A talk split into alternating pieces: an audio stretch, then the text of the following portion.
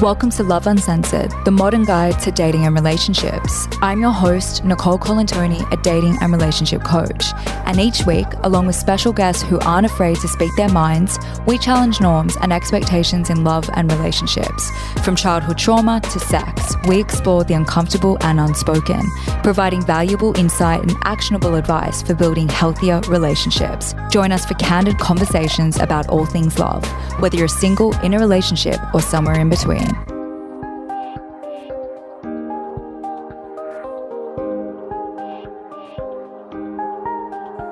Hello, and welcome back to another episode of Love Uncensored.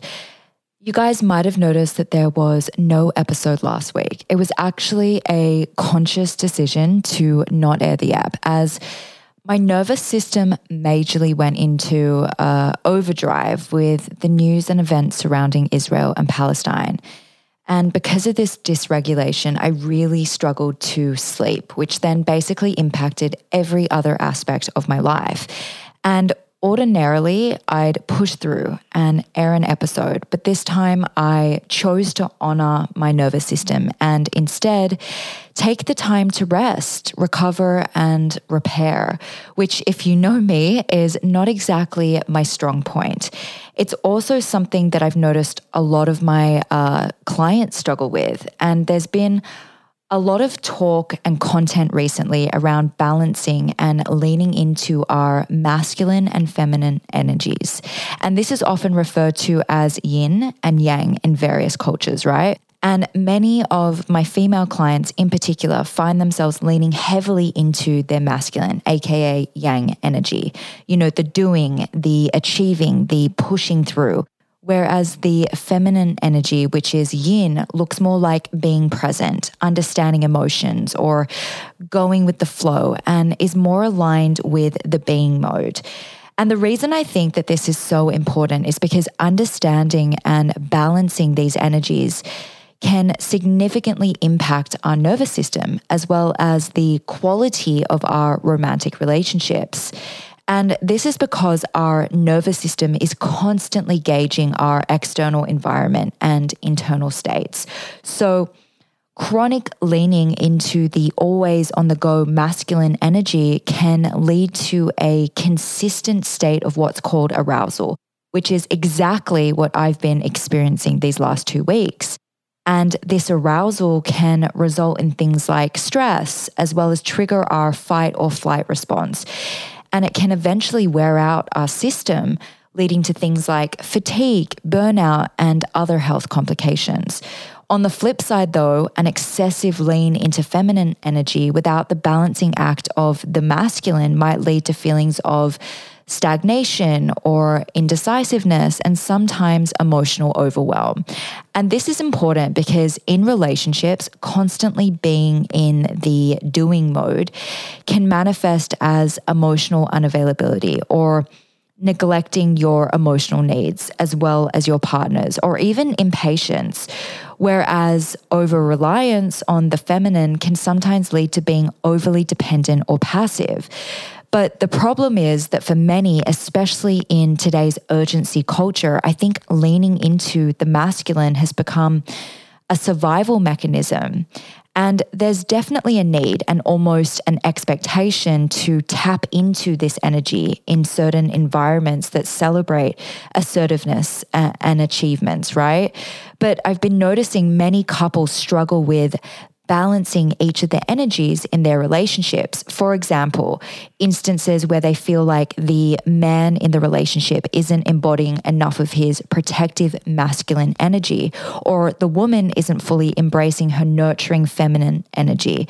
And there's been a lot of talk around these things, particularly as the lines become increasingly more blurred in modern dating culture around who pays for what and who takes care of the kids, etc. Which is why this is literally a topic on its own. But essentially, this balance or imbalance, I should say, might look like things like overcompensation, where the man in the relationship might feel the need to overcompensate by displaying overtly dominant or aggressive behaviors, or the woman might suppress her emotions or avoid being vulnerable altogether in order to appear strong or independent.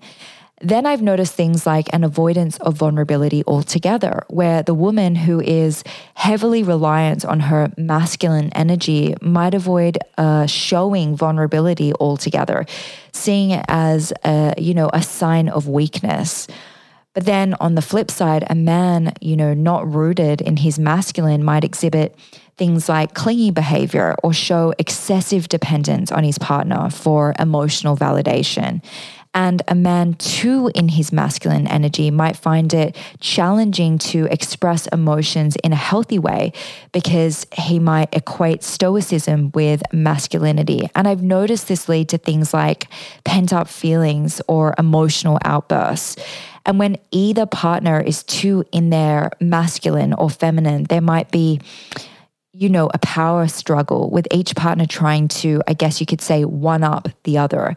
And I think it's important to point out that experiences from our past can deeply impact this balance. For instance, growing up with uh, neglectful parents or experiencing heartbreak can push women to rely heavily on their masculine energy, right?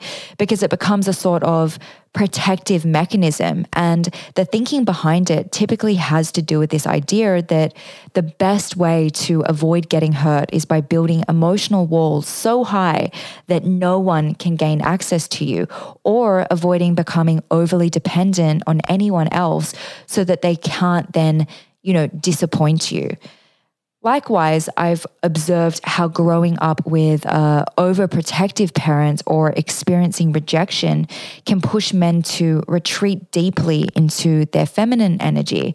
And this retreat can then cause feelings of inadequacy or a perception of not being man enough, especially when societal norms often equate masculinity with things like strength and assertiveness. And this is not to say that independence or dependence is wrong. But like anything in life, balance is everything. And I speak from experience when I say an imbalance can significantly impact our romantic relationships. As I run my own business, I find myself constantly in my masculine, which, like I said, is the doing mode. And sometimes it really wears on my nervous system.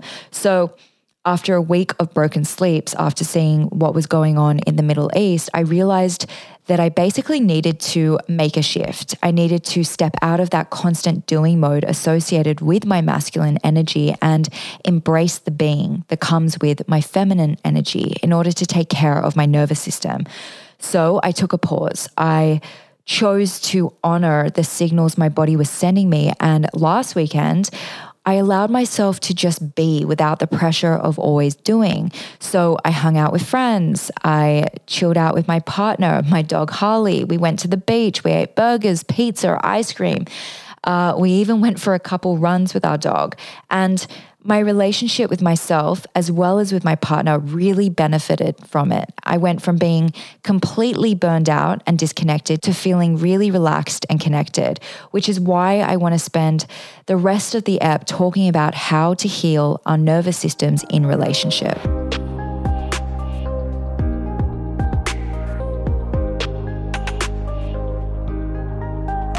So, to start, I'll describe how our nervous system actually works. Basically, our nervous system is our internal communication network. It is always registering the uh, subtleties of our environment and external events, interactions, and even internal thoughts can send our nervous system into states of arousal or calm. Things that might send uh, your nervous system into a state of arousal include things like arguing or uh, the sound of sirens or financial concerns or even heartbreak Whereas things that might send your nervous system into a state of calm include things like a hug from a friend or partner, or cuddles with a pet, or hand holding, or even relaxing music or spending time outside in nature. And relationships really influence our nervous system too.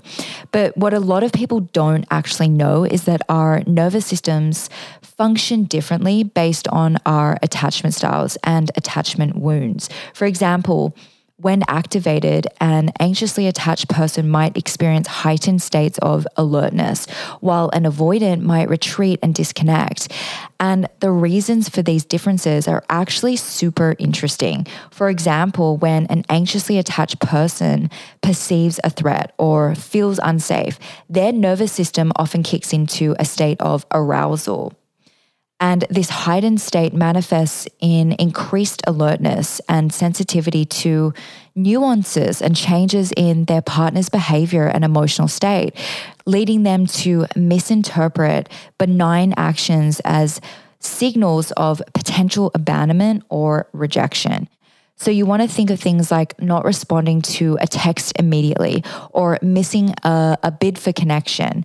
Because of this, they might become overly preoccupied with seeking reassurance or closeness or validation. Things like asking if something is wrong or double texting or even calling numerous times in a row.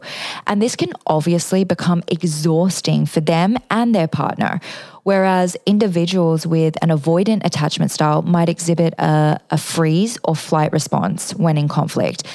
Basically, their nervous system prompts them to create emotional distance as a form of self protection. So they may retreat or disconnect or even become dismissive when their system is activated. And I see this all the time. But this retreat or distancing can be misinterpreted by their partner as a lack of care or commitment. And often they will prefer to you know, sweep things under the rug rather than communicate their feelings or confront issues head on, which makes their partners feel things like neglected or unimportant or even resentful. And then you've got what we call disorganized or fearful avoidant attachment. And people with this attachment style exhibit a blend of both anxious and avoidant behaviors. And when their nervous system is activated, they might find themselves in a tumultuous state, you know, desiring closeness one moment and fearing it the next. And their reactions can be really unpredictable, swinging between a need for intimacy and then this urge to push their partner away. And the inconsistency in their behavior can be super confusing and even exhausting for their partner. You know, it leads to a relationship dynamic filled with volatility and unpredictability. You want to think of those hot, cold, push pull dynamics. Whereas those with a secure attachment style generally possess better self regulation skills. They can communicate their needs clearly and are adept at understanding and validating their partner's feelings. However, when faced with extreme stress, even they might momentarily resort to less adaptive coping mechanisms. And I think that this is a huge misconception, right? This idea that they are immune to nervous system activation. Sure, they tend to handle stress more adaptively, but miscommunications can 100% still occur, especially if their partner has a different attachment style. So the key lies in recognizing these differences differences and adapting our style of communication accordingly, depending on who we're in relationship with and what their attachment style is. And I literally get asked how to do this all the time. I think the first step has to do with self regulation, which is the ability to soothe yourself when feeling activated in order to return to a state of balance. And examples of self soothing include things like deep breathing or grounding exercises, or even just spending time in nature, or even screaming into a pillow, whatever works for you. But then there's another super important facet to this, which is co regulation. And co regulation basically refers to the shared process of returning to a state of equilibrium, but together. Things like a silent hug after a fight or synchronizing your breath with your partners. It might also mean validating their feelings or simply listening without judgment. My partner and I have been doing box breathing together to help me regulate before I go to sleep. We have also been repeating mantras together like I am safe, I am loved. And these types of exercises can really help in rewiring certain maladaptive patterns or reactions. So imagine instead of a cycle where one partner's nervous system activation triggers the others, leading to things like arguments and disconnection, you have a cycle of co regulation, where one partner recognizes the other's activation and instead offers love, support, grounding, and understanding. I know that people who are in relationships with partners who have a different attachment style to them really struggle with co regulation. For example, anxious avoidant dynamics or even two avoidance. An anxiously attached individual craves closeness and reassurance, often fearing abandonment, right? Whereas an avoidant person values independence and can be wary of getting too close, fearing a loss of self or identity. So when these two styles come together, it can feel like a, a, tug of war where one is constantly pulling in for closeness and the other is perpetually pushing away. So, for example, imagine you're anxiously attached and your partner is avoidantly attached. When you sense any minor distance, you might bombard your partner with things like text in attempt to seek reassurance from them. And in turn, your partner might then feel overwhelmed and pull away further, reinforcing your fears of not being good enough or not being lovable or even being abandoned. And while this dynamic can be super challenging, it also provides an opportunity for self awareness and growth because it's basically encouraging you to learn how to self soothe, as well as how to understand your triggers and communicate your needs without overwhelming your partner. On the other hand, your partner also gets this amazing opportunity to confront their fears of intimacy or you know recognize their distancing strategies and maybe even practice being vulnerable and opening up to someone then there's what we call dual avoidant dynamics. And this is when there are two avoidantly attached individuals in a relationship. At first, it can seem like the ideal situation with both respecting each other's need for space. However, this mutual avoidance can then lead to what we call emotional stagnation, when neither partner truly opens up or seeks deep intimacy. And I see this a lot in session with clients who claim to never fight or can't understand why their partner broke up with them them when there was literally never any sign that they were having issues to begin with. For example, imagine two people who are avoidantly attached. Uh, start dating. They might have a smooth relationship on the surface with minimal conflicts, but underneath there could be unspoken feelings or unaddressed issues and a lack of true emotional connection. Despite this, this relationship can actually act as a mirror, showing each partner their avoidant tendencies. And if they're willing to look within and do the work, they can then challenge each other to break their patterns, open up, and as a result, deepen their connection. The point being, while these attachment dynamics can definitely pose challenges, they also offer a chance to engage in co regulation. It's about understanding not just our partner's triggers, but our own as well. And I think the key here is understanding and recognizing the role of the nervous system in these dynamics. Because by understanding how your nervous system reacts to conflict in your relationship, you can then develop better coping mechanisms and strategies to mitigate the negative impacts on your relationships. And this understanding really starts with self awareness. Self awareness means being able to identify when you're feeling activated or when you're feeling calm and when you're in a state of overdrive. It's about recognizing your own patterns, triggers, and responses.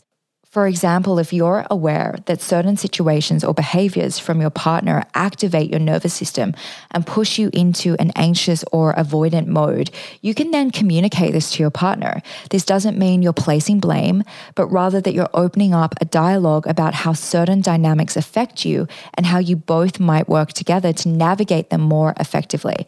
For example, communicating that being left on read for an entire day sends your nervous system into overdrive, or not receiving a good night message before bed. In my personal experience, discussing finances when I'm not in the right state of mind sends me into overdrive. My partner, for whatever reason, loves to message me during the workday about money related topics. But if I'm already feeling overwhelmed or vulnerable, it can literally send me straight into a fight or flight response. I might find myself either retreating into a shell, which is also called turtling, or reacting defensively, even if the situation doesn't necessarily warrant this type of reaction. And at first, my partner was super confused. But after explaining why it's triggering to me, we've now agreed on a boundary where we don't discuss money related topics during work hours. So it's not about pointing fingers, but rather about conveying our sensitivities so that we can better relate to our partners. And the more self aware you are about your sensitivities, the more you can also take steps to self soothe and regulate your own nervous system. And the more we understand the uh, intricate interplay between our nervous system and our attachment styles, the more we can make informed decisions in our relationships. We can then choose partners who complement our attachment style, or we can work with our current partner to build a more secure bond. But I think it's important to mention that in order to reach this place of security, we first have to develop a secure relationship with ourselves. And once we do this, our external relationships then start to mirror that sense of security. This means understanding our own triggers, our values, our needs, and our boundaries, as well as practicing self compassion, recognizing that we are human and therefore cannot be 100% happy and together 100% of the time.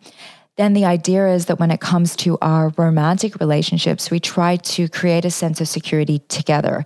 This doesn't mean just seeking a partner who provides a sense of security, but also building that secure base for them. It's about things like mutual respect or open communication and, you know, a willingness to be vulnerable together. But in order to do this, we need to understand the nuances of our own attachment style and how our nervous system responds to, you know, everyday stresses. Because the more we do that, the more informed we are and the more empowered we become in our relationships. So, I've spoken a lot about how at the start of the year, I was working seven days a week.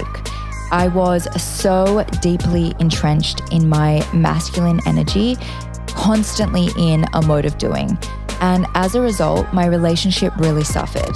So, because of this, I then made a conscious decision to reduce my work hours. And not only did my relationship really benefit, but so did my nervous system.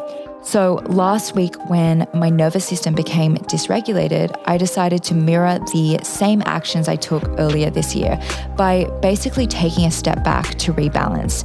And the reason I wanted to be so honest about this in today's episode is because it's moments like these that emphasize the importance of honoring our energetic needs. So, as we wrap up this episode, I want to encourage you to reflect on your own nervous system and what it might be telling you. And if you're in a relationship, try to communicate with your partner about what's coming up for you, as well as what type of support you need. Okay, that is it from me. Next week, I will be back with the Love Uncensored hotline. So please DM me with any questions, dating dilemmas, or relationship woes you want answered.